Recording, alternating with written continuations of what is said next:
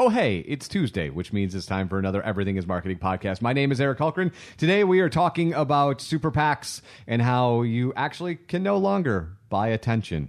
You got to earn it. It's next on the Everything is Marketing podcast. Marketers ruin everything. Welcome to the Everything is Marketing podcast. What I don't want to do is to pretend this is show number one. What would the hero of your life's movie do right now? Do that. Do those things.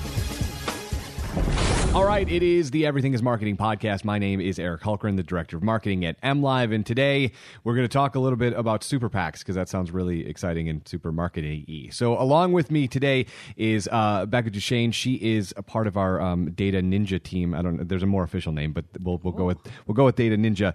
And I, I just wanted to talk because I've been tweeting since Thursday when the news broke. Eh, Obviously, there was a lot of denying since Thursday prior to Saturday, but the news broke on Thursday that hey, look, uh, there are no checks written for Sunday in the Jeb Bush campaign. So we're fully anticipating him to, to walk away. Uh, all we're waiting is for the announcement, and we got it at about five thirty, I think, Saturday afternoon that Jeb is done. And so what has fascinated me, and the reason I wanted to just kind of have a discussion with you, is this idea that here is the guy who was the front runner.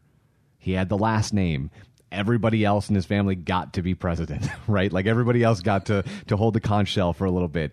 And I, I think by and large, the Republican Party, when they started this thing, thought, okay, it's going to be Ted Cruz and Jeb Bush, and we're going to figure out what this thing looks like because there's no way that Rubio, there's no way that Donald, right?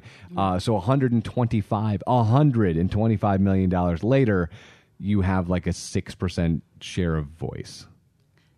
yeah it's it's i think it's not only stunning them in this is the new view of politics this is the new world for them. It, it's shaking everything that um, that party and probably every other political party knows about how you run a campaign and what can guarantee success. Because if the name can't do it and the money can't do it and having the party backing can't do it what the hell is going to do it from here on out? Oh, we have to get back to issues. Right. you have to.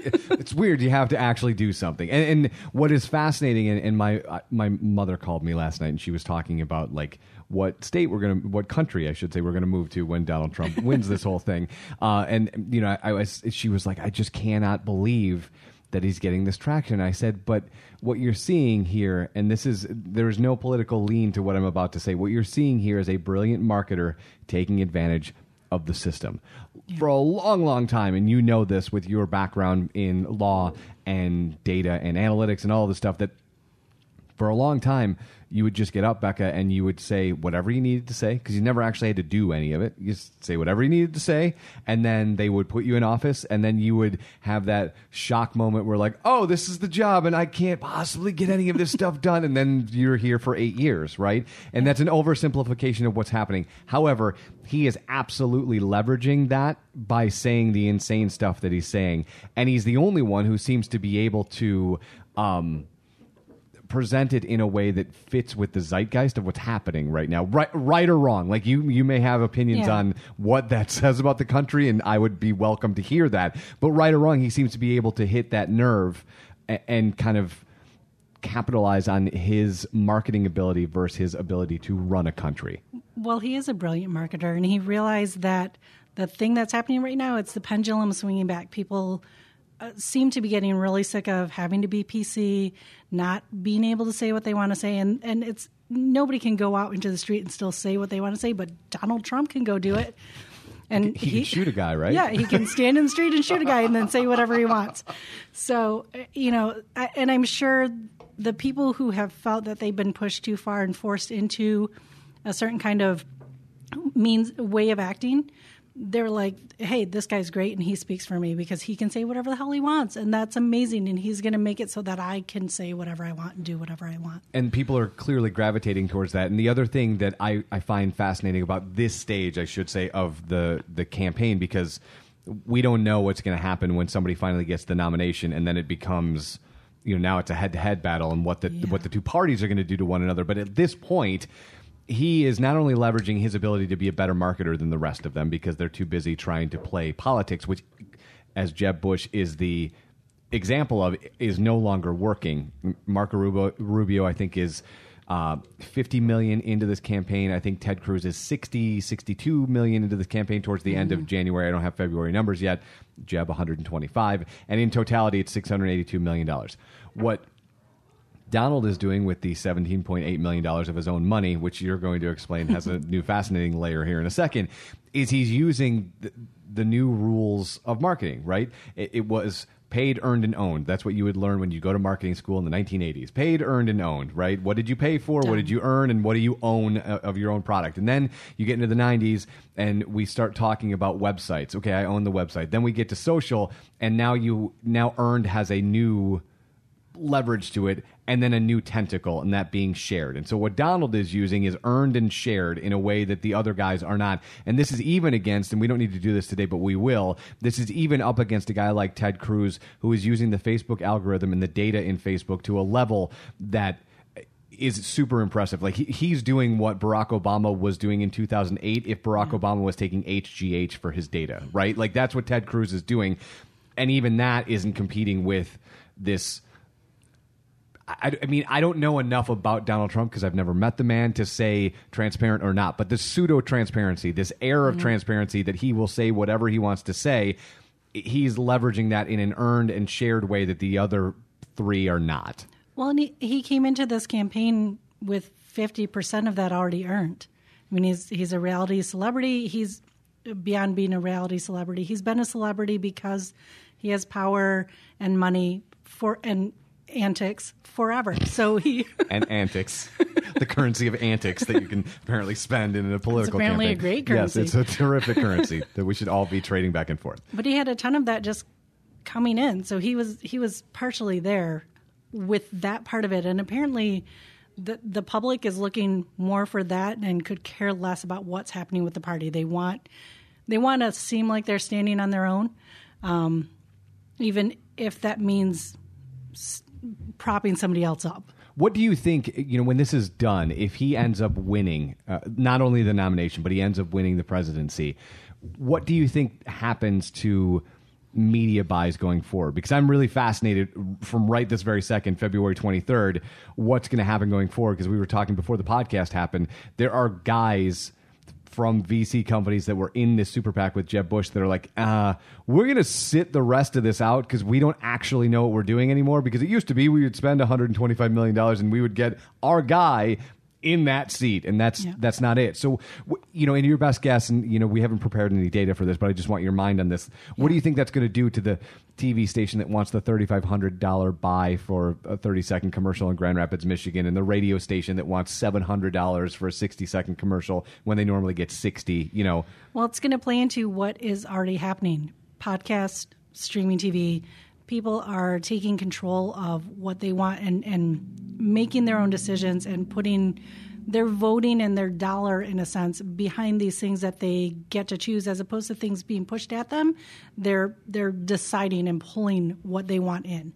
So I think Trump is smart because he said, "Hey, you know what? Let's take what's naturally happening let's run with that. I've got a great personality that the media wants to cover, and let them do half my work for me. That, Right. or more than half. Right. That makes him brilliant in that sense, uh, beyond the financial things that are happening. yeah. So get into that after you're done with this answer. 'cause I- yeah. And so I think I think it's just going to keep going the the way it's already started. We've seen the tip of the iceberg as far as streaming and podcasts and you know Sirius radio that kind of thing. It's just going to keep going that way. But I think the traditional media are are just having the the blind uh, the shutters taken off their eyes. They're just realizing what's happening, and this is just happens to be a big wrecking ball to what they thought was there. And what I what I found interesting is is I thought there would be more Jeb Bushes, honestly, going into this because I thought that when I started to see the data showing that he was legitly going to run the table on a lot of these guys, I thought Yeah. for sure he was going to. Um, a very competitive thing for a business person to do is get your, your opponent to outspend well beyond their means to oh, have Oh, yeah. to quit, right? Which is what happened with Jeb. Spend well beyond his means. I mean, Ted Cruz has been a solid second for a while now, spending only sixty thousand dollars. Jeb is double that and couldn't break double digits. Hillary is at really close. She's at 116 million dollars, and so when we get to if he gets the nomination and she gets the nomination, this becomes a really fascinating marketing study of does he just atrophy her out, right? Does he make her spend a billion dollars when he's spending one hundredth of that? Because he's just gonna like to your point, he's just gonna drive around and call NPR and do a podcast. He'll call the Daily Yeah. Show and go on for six minutes. Right? Like people will put him on forever, forever. Like everyone will take him. And like he said to what was it Fox when he was uh, booted off the The debate, last yeah. It's like your ratings are going to tank. He And they- knows, and they did. And and maybe it's pride cometh before the fall. Who knows?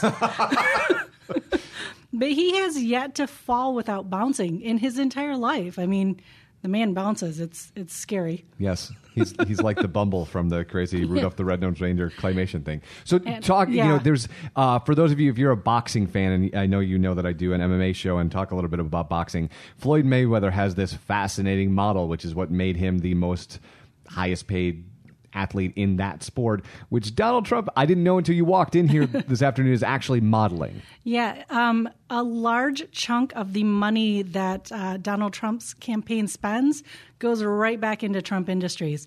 So um, they are renting the jet that Trump owns to fly him around to places for you know somewhere upwards of a million dollars. They rent space in Trump Towers. They're they um, he has made all the merchandise, the Make America Great Again, all the hats and He T-shirts and whatever. million dollars on those hats. Yeah, and then he people buy them for more. I mean, there's Right. a margin somewhere in there, so he's making money on his campaign. He's probably the first politician ever in the history of politics to make money on a campaign. It's insane. He's got a small loan, which I'm sure he can easily pay back. Yeah, I think it's I, I think it's only like five million dollars because I the know. rest of it is just his money. So Yeah, it, uh, so it's his money going back into his his industries, going back to him eventually. I mean, he's paying staffers on obviously on his own um, dollar. He's using his own resources, and he's paying himself to run for. Of course he is. Uh, uh, so do you do you brilliant. you know do you think again you you got a background in politics, You've got a background in law, you've got a background in data. Do you think when we get to because now I'm already this is my personality, I'm already like on to the next thing. Like what is what is 2020 going to look like? You know, when you've got a guy like oh Bernie Sanders who's essentially he's at parity with Hillary Clinton, essentially collecting two hundred dollars from every human being on Earth, and that's how he did his. You know, he's got Yeah. some of his own money in it, but it it's been this very grassroots, very guerrilla marketing thing. Two hundred bucks at a time. We're just gonna we're gonna win it with hand to hand combat, right? And on the other side, you've got Donald Trump, who's paying himself to run using a small loan plus his own money plus his own resources to keep it under thirty million dollars, which. We'll look at the data and I'll give you an update. But like, I don't think that that's been done probably since the '60s, if I had to guess. Um, do you think these two guys are going to carve out the model of what's going to happen in 2020, or will this bounce back to the 200 million dollar or 500 million dollar campaigns to buy the office, so to speak? You know, I, I don't, I don't have a, a guess on that. I hope that's what happens from now on because I think the, the Bernie Sanders part of this model shows that is where the loyalty is going to be. I mean, he, it's not his own money, but it's people really being loyal, and and that could literally equate into votes. Whereas Trump, it's great he's funding his own money, so he can say, "Hey, I'm independent of this political process that everybody is sick of." But that doesn't necessarily necessarily equal a vote. I mean, he likes himself, and I'm sure his family Sure. likes himself, but it, you know that doesn't. Nobody, not as many people have donated. So, But say for Iowa, there's no data to say that he's wrong at this point, true. right? Like, Yeah. the only thing he's lost is Iowa, and then from then on, he figured out whatever he adjusted, he's adjusted. And wouldn't it be interesting if at the end of all of this, because for the past, it's got to be 12 years, you've heard all this talk about campaign spending reform and how are we going to. You know, turn the spigot off, and you've got uh, you know all of these candidates who are like, "I'm going to be the once Yeah. I'm done spending three hundred million dollars, then I'm going to be the one that turn it off." Wouldn't it be interesting if it ends up being either Bernie or Donald who are the ones that are- just make the change themselves? It would be amazing. And, you know, it would, I think it would renew people's faith in the political process if either of them won, scary as it may be. Well, yeah, and, and like you know, whatever your your thoughts on these candidates, that's not what we're talking about here. What we're talking about here is that it's this interesting leveraging of new models to get into this conversation, which Right. for me, um, gets you closer to the idea that a third party might be viable at some point. Because if you Yeah. could, for $28 million, be a candidate who, you know, maybe you don't have to be the brash WWE wrestler type candidate. Maybe there's another way to do that. But if you could start a case study where for $30 million you're doing your thing or whatever Bernie has collected, you're doing your thing with a grassroots mm-hmm. movement. Now you're seeing, okay, maybe there is space in this political ecosystem that was clearly marketing of you often Yeah. hear two heads of the same coin, right? It's just they're all doing the same thing. This could open the door for a third party candidate to come in and do something different. Well, and like you brought up, I, social media. There's you don't have to spend a lot there in order, and it's the new media. It's the new marketing landscape, And only people- going to get better, right? Yeah, it's only going to get better as people figure it out, and and this is the best political stage to watch this happen. How this works in the social world. I, we haven't seen anything major like this play out. I mean, Obama was a little bit before uh, social really took off in the way it has, and Bernie Sanders has made an amazing um, show in social media just with that grassroots thing and people having a great platform in order to really shout that out. It, it's incredible to watch what a quote unquote small amount of money like 28 million Mm-hmm. Right. can do. right. Well, and, and, you know, and like I was saying earlier, I can share this bit because I know this part, but then we'll get into the nuts and bolts of what Ted is doing here, you know, in a, a couple podcasts from now.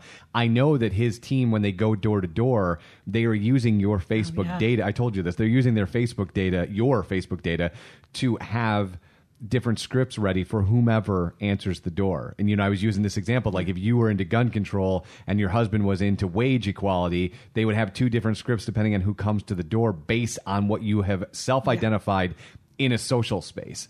And when you're talking about that sort of in an age where we're talking about the FBI and Apple right over on this port, there's this data still out there that people are using to Right. formulate campaigns and talk to you in a way that connects because they know that if you can connect with that person or that subject matter that you're more likely to at least share it if not actually get to the polls. Because that's going to be the really fascinating part as this is the first campaign ever where millennials that age group is going to outnumber everybody else. They will be the largest voting contingent if they go.